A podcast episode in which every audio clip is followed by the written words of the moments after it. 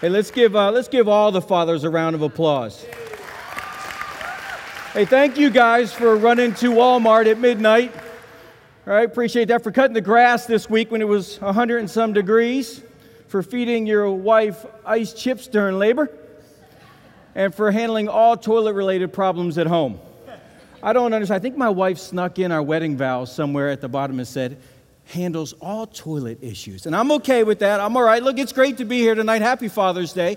If you were here last month, you had the opportunity to hear Vanessa speak on Mother's Day. You're truly blessed. She spoke out of 2 Timothy and she encouraged the moms to overcome fear, right, by embracing God's spirit of love, power, and a sound mind. And what I really enjoyed about her message was that though it was focused on mothers, there was something in there for everyone, right? I mean, what guy hasn't struggled with fear one time or another in his life? So, in the same way, I hope, although this message tonight is focused primarily on men and fathers in particular, that I believe there's going to be something in there for everyone. But I want to start by saying this I recognize that any message on fathering can be very weighty, right? And it can cause a range of reactions, anywhere from, wow, those were great times, to, can we talk about something else? And that's just the reality of our situation. So, as I discuss fatherhood tonight, I hope to accomplish three things. First, I hope to celebrate the men who've loved us well right? And, and to recognize the men who are here tonight who continue to make selfless and sacrificial decisions to love those under their care. Can we give them a round of applause? We celebrate them. Secondly, I hope to prepare us tonight by providing some insight from the Word of God that I believe is going to inspire us to be better fathers and better men. And then lastly, I want to leave some room for the Holy Spirit all right, to move in such a way that He restores us by ministering to some of the difficult memories that many people are still carrying with them today. Because you know, anytime you're going to deal with an issue as weighty as fathering, you're going to need all three approaches. You're going to need celebration, you're going to need preparation, and you're going to need restoration, right? Because all of us, all of us have been affected in one way or another by a father or a father figure in our life. And I thought about that when I was preparing this message. I thought about Pastor Fred. Pastor Fred's dad recently passed away. And for a month after his passing, Pastor Fred, every time he preached, he wore the same cross that his dad wore when he preached. And though I didn't know his dad, I'm sure that those who did would say that they see him every day in the way Pastor Fred loves his family and lives his life. I thought about a friend of mine and a member of this church named Chad Morgan. See, Chad's dad died when Chad was 19. And Chad speaks often of his dad's quiet strength. And though I didn't know him either, I'm certain that I see aspects of his dad in the way Chad acts or his mannerisms.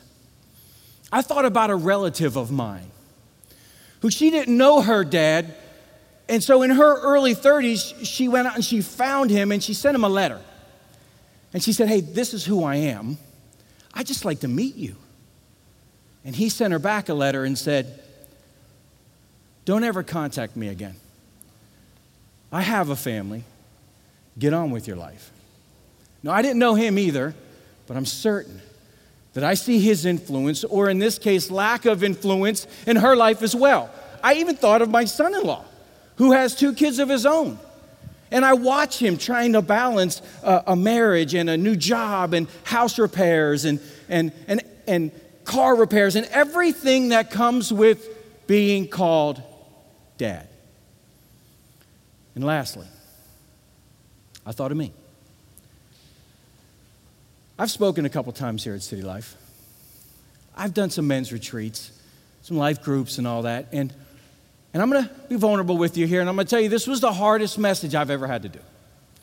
I have like four different copies at home, and finally settled on this one. See, because my parents divorced when I was seven. My dad was a very abusive alcoholic, and mom finally had enough and left with me in tow. She would remarry the same year, and I was raised by a stepfather. Ten years later, at 17, mom would sit me down and tell me that the man that I thought was my father is not my father. So, going into my adult life, I had three father images. One, I never met, I didn't know him. Another, I knew only slightly and I was afraid of. And the third one, who kind of made it up as he went along. So, what's my point? What does all this mean? It means that the men in my life and the men in your life leave an indelible imprint on us. And maybe in some ways it's really recognizable and it's very noticeable, say, in the values and the principles that you base your life upon. Or maybe it's in the way you respond to stress. Or maybe it's in more subtle ways, say in the way you iron your clothes, or in my case, pack a car. And while it's important for us to grasp the truth of where we come from, it's more important that we have clarity and vision on where we're going. Because ultimately, you and I, as men and as fathers, we're going to hand off our life, not so much what we've said, but the choices we've made and the passions we've pursued to those coming after us. And that's why when I hear people say that, hey, pace yourself, life isn't a sprint, it's a marathon, I, I disagree slightly in that I don't see it as a marathon. I see it as a relay race. I see it as a relay race. A relay race that when we're born, we reach back with an open hand. And a baton is put in our hand, and we have no say about it. We didn't build it. We, don't, we had no say in how it was managed, whether it was cared for or neglected, but we grab it and we begin our race. We begin our race. And while our starting line and our finish line, they look, they look exactly the same. The starting line begins with that first breath. And it ends with you breaking the tape with your last breath. But everything between those two breaths significantly define and describe the life that you're going to hand off to those coming after you. So, my question for the men have you thought about it? Have you thought about what you're going to hand off? Because if you haven't, you need to. You need to. Because while we all model aspects of our parents, various attributes. I believe, I would say that I know that there's a deeper image within us, and it's of our Heavenly Father. And He said, Before I shaped you in the womb, I knew about you. Before you saw the light of day, I had holy plans for you. And His plans Men, fathers, is that you would hand off a baton better than the one you were handed. One that contains more of his characteristics and less of yours.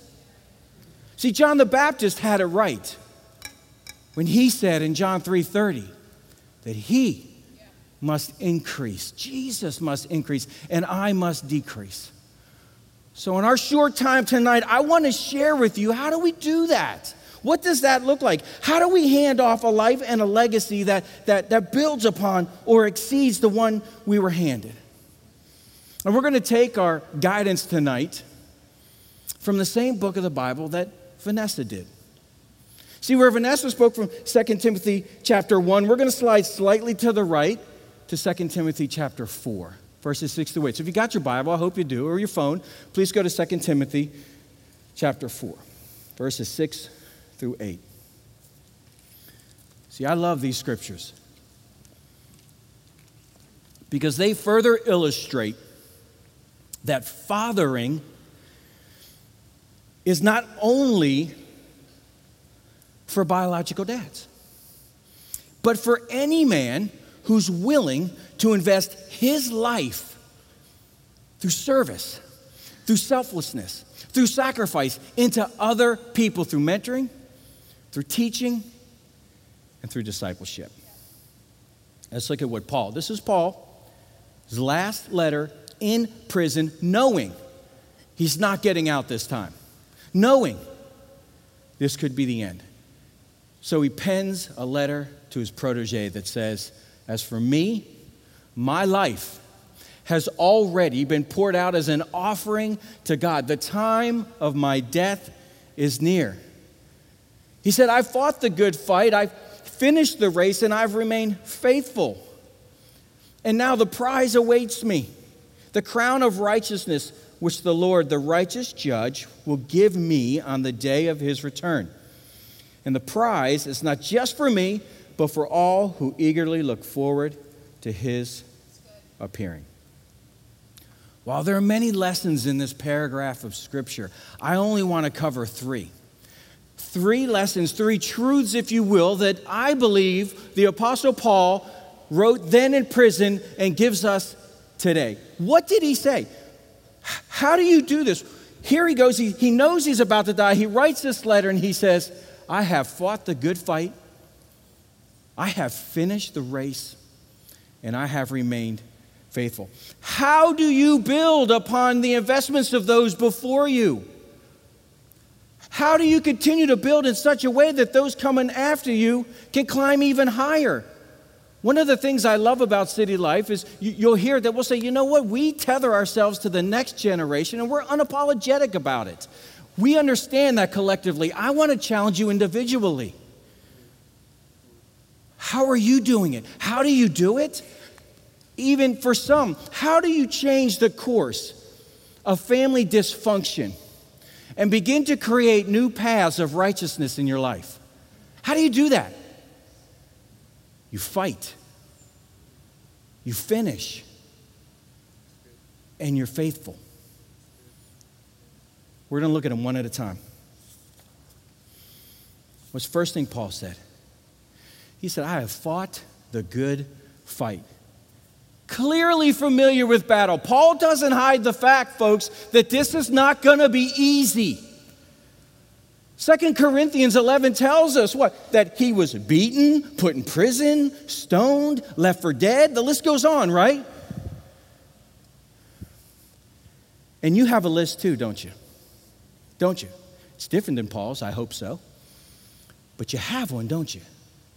And it may say marriage problems, relationship issues, financial struggles, overlooked at work, misunderstood at home, insecurities, temptations. You have a list too. But here's the thing, gentlemen your list was never meant to discourage you or deter you, it was meant to drive you.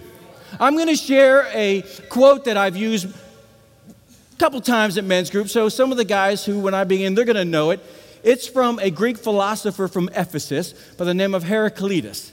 And in 500 BC, this is what he said he said, Of every hundred men in battle, 10 shouldn't even be there. 80, nothing but sheep. Nine, nine are the real fighters. And we're lucky to have them because they make the battle. All but the one. One is a warrior, and he brings the others home. Gentlemen, as fathers, as men, you, your responsibility is to be a warrior. It's to be a warrior. And whether you want to believe it or not, whether when you're getting ready in the morning and you're looking in the mirror and you don't see it and you struggle with believing it, you have been created in the image of the ultimate warrior. His name is Jesus Christ, and it is your mission to bring the others home. You bring them home. And how do you do that? You fight the good fight. Let me, let me highlight something real quick in that verse. You see, Paul said, I have fought the what? The good fight. Men are involved in a lot of battles, a lot of fights, on a lot of different hills, but a lot of them are the wrong ones. You're fighting the wrong fights. This word good in the Greek is the word kalos. Kalos. And kalos means excellent in nature and well adapted to its ends. In short, what it is is acting with integrity with a goal in mind. And the key to fighting the good fight, the key to kalos is serving something greater than yourself.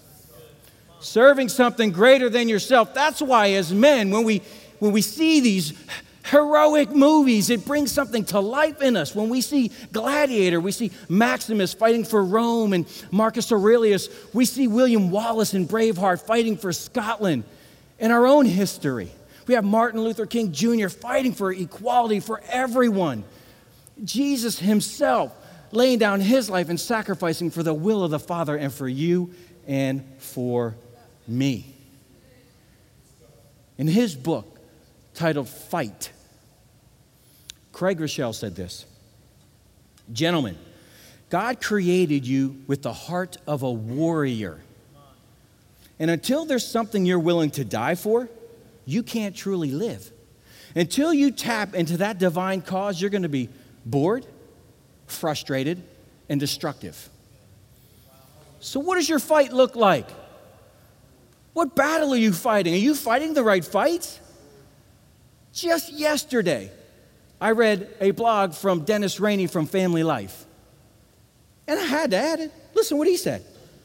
As a husband and a father, you're the warrior, again, who has been charged with the duty of pushing back against the evil that seeks to prey on your wife, on your daughters, and your sons. And my favorite part is, is if you don't step up, who will? Who will fight if you don't? So you may sit here and wonder, well, how do I fight? Where do I go? What do I do? I'm, let me just give you a couple battle fronts. First, for your kids, media. Media, who's going to put up the boundaries and say you shouldn't be watching that? Who's going to give them the, who's going to have the conversations about pornography? Who, who's going to talk to them about, but some of the books even these young ladies are reading, who's going to do that if you don't? If you don't, right? They're friends, another battlefront. Do you know them? How, do, do they know you? Do you know their parents? It's incumbent upon us as, as leaders of our home that our friends' friends know that we're involved in their life and we're leading them. We don't need them to lead them, we'll lead them. La- Another one, how about purity? You having those conversations? You talking to them about where their thoughts are? You talking to them about maybe some of the images that they see, what they're challenging and wrestling with? What about their faith?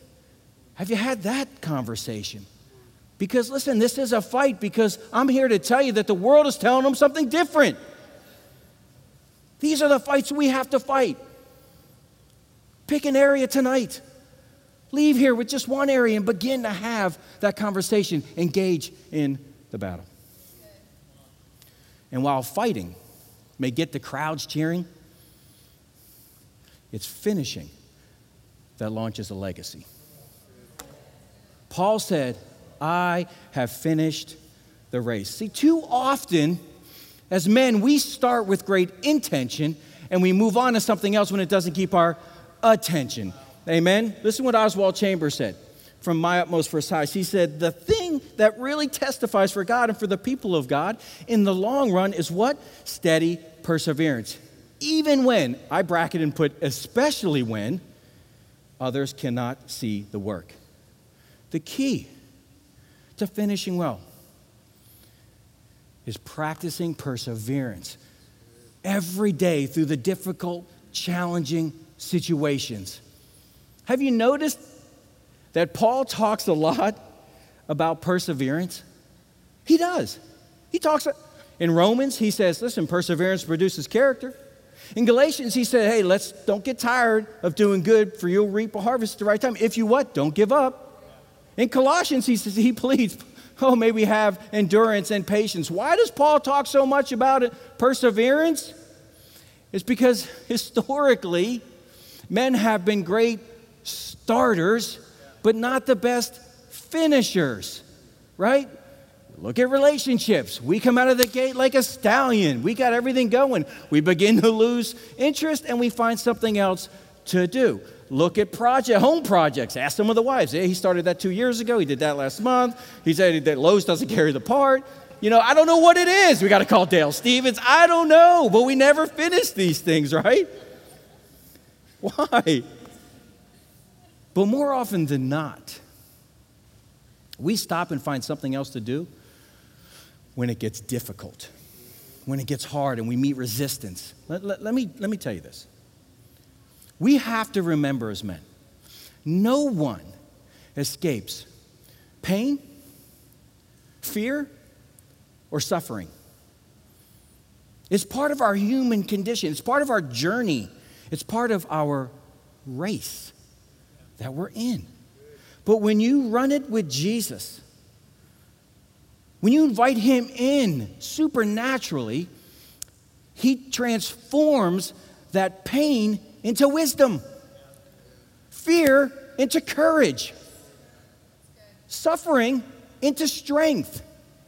If you don't give up, if you don't give up, Laura and I talk regularly to married couples about persevering through the hard times. Don't give up. And the same is true for fathering. The National Center for Fathering, listen, said 27 million children live in a household without the physical presence of a father. And they also said if it were to be classified as a disease, fatherlessness would be an epidemic worthy of attention as a national emergency. 27 million kids. That's more than the top, the population of the top 10 cities in the United States. Throw in Chicago, LA, New York, all of them, 27 million. Our president said this Let's admit to ourselves that there are a lot of men out there that need to stop acting like boys who need to realize that responsibility does not end at conception. Who need to know that what makes you a man is not the ability, what? To have a child, but the courage to raise a child. Come on, right? And, and before you pat yourself on the back, just being physically present in the home isn't enough. Because if you're not serving something greater than yourself, you will position yourself in a place as a dictator demanding submission. Or on the other side of the spectrum, a ghost longing to be left alone. To truly father your kids, to, to walk as the man that God has called you, then you have to model your journey after our Savior. And what did he say? What are the last three words he said when he left this earth? It is finished. It is finished. We should carry that same passion. We know sometimes merely finishing isn't enough. Because Paul also said, I love this and and I have remained faithful. In Dallas, Texas, there's a museum that used to be known as the Texas School Book Depository. And every year, nearly 350,000 people visit just to go up to the sixth floor and peer out a window and feel the eeriness of an event that struck America in the heart on a sunny afternoon in November of 1963. It's the same room, the same window that Lee Harvey Oswald would fire the shots that would assassinate then President John F. Kennedy. as his motorcade snaked through the Dallas streets below. In that room, on that sixth floor, there are memory books where people from all over the world come and they fill out written tributes to our fallen president.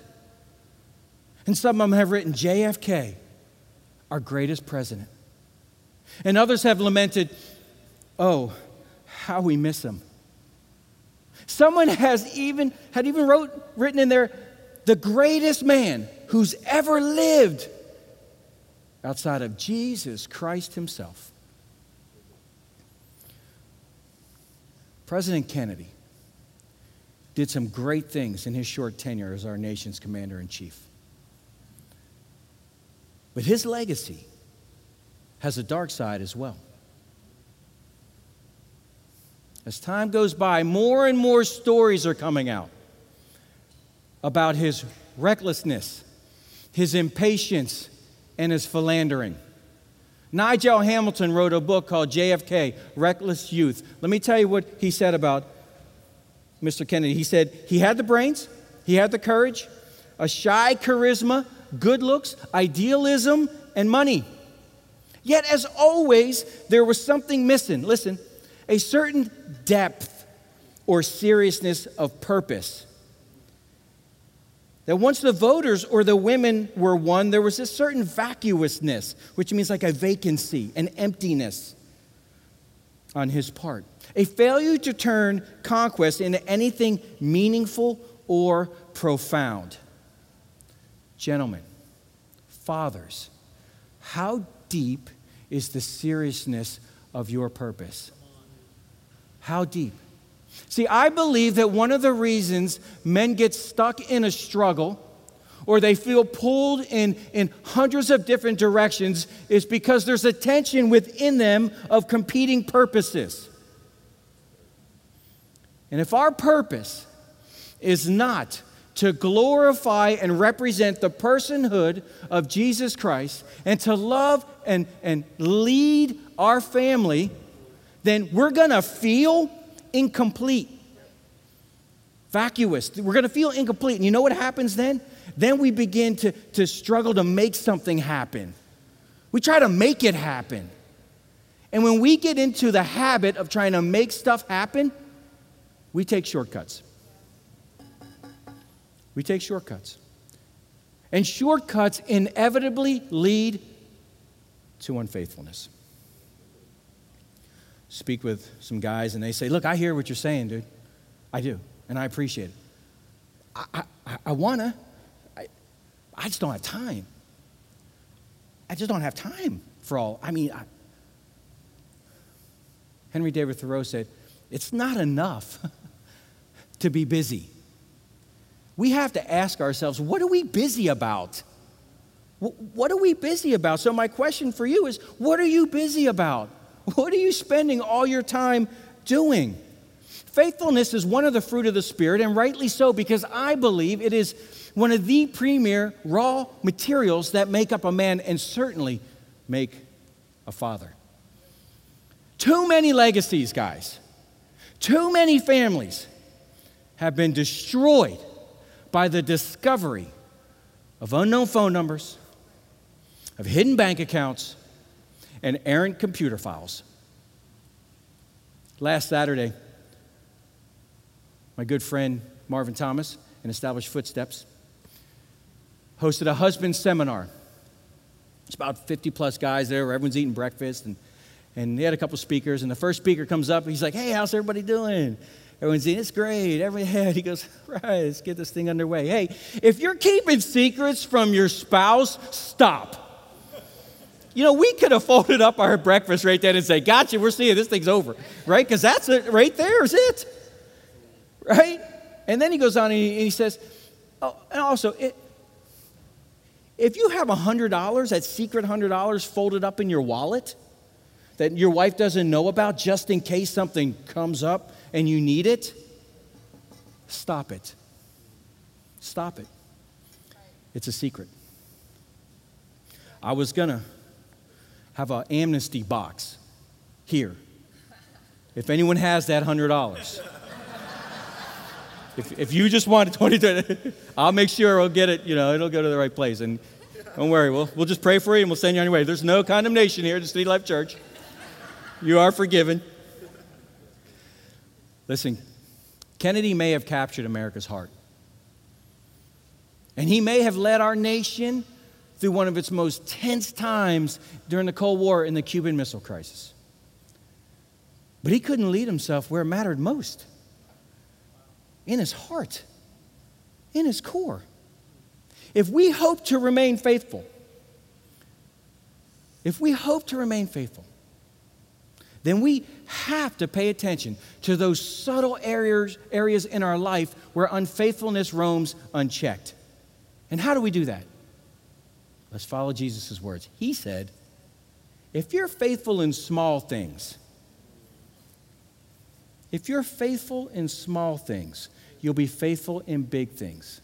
If you're unfaithful in small things, you'll be unfaithful in big things. Our final key, and the key for remaining faithful, is starting small. Starting small. Rather than stand on the stage and pronounce your loyalty with grandiose extravagance. I would never do that.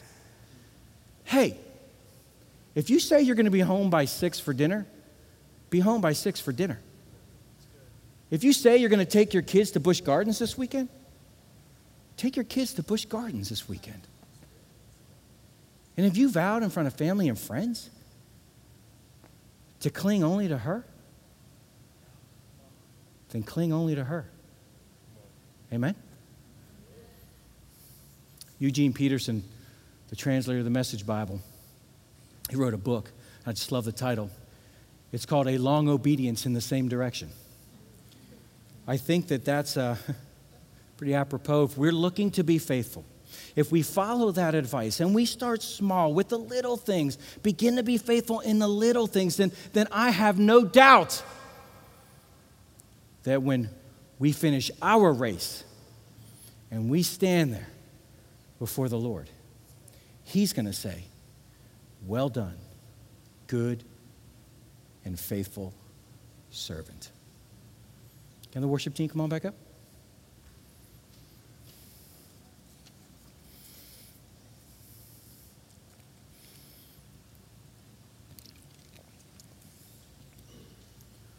So, what can we do? What can we do to hand off a legacy of love? What can we do to, to build upon the investments of those who came before us? What do we do? We fight. We fight by finding and serving something greater than ourselves. What do we do? How do we build that? We finish by practicing perseverance every day in the difficult times and we remain faithful by starting in the small things and they accumulate. So when the big stuff does happen and you're being tested and your character is on the line, you have a whole history of doing what you said you were going to do. Amen? If you're here tonight, and maybe Maybe you, you had people before you who loved the Lord. And they built a strong foundation for you to walk on. And it was in an atmosphere of love and acceptance and encouragement. And today, you, you owe a lot of your happiness and your joy to what they did before you. If, if that's you tonight, if those people, if they're still with us and they're not here tonight, then call them when you leave here and you tell them thank you. You tell them thank you. See, because they made choices that you don't even know about. Call them and say thank you. If they're here tonight, then put your arms around their neck and hug them. Shake their hand. Look them in the eye and tell them, Thank you.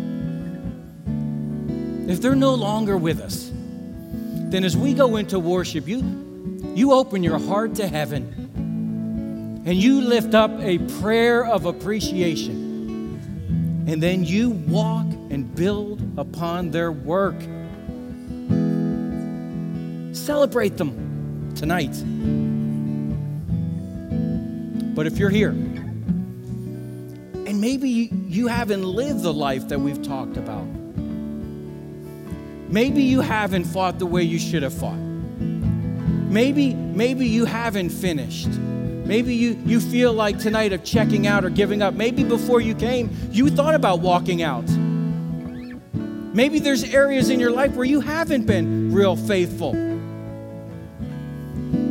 Then tonight, during worship, you can make that right with a simple heart that says, Lord, I'm sorry. I'm sorry. And I want to be that guy that he's talking about, that at the end of my life, that I'm handing off a baton that was better than what I than what I was given. I don't want there to be regrets.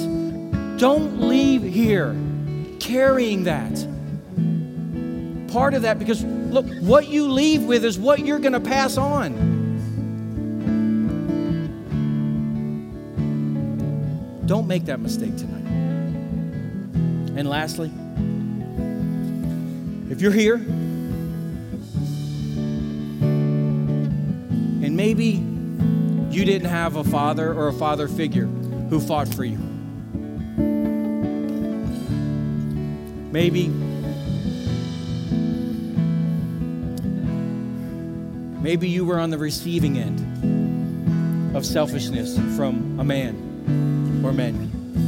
And for that, I want to say I'm sorry. But you don't have to leave here tonight carrying the regret and the pain anymore. That the Holy Spirit, Jesus, is here and He wants to restore to you fullness of life. He doesn't want you passing on the pain, He doesn't want you passing on the bitterness or the regret. You can begin today to walk in the newness of what God offers. That you can leave it here tonight and you can begin with each step today to build a legacy that you can be proud of and your kids and the next generation can build upon. Stand up with me, please.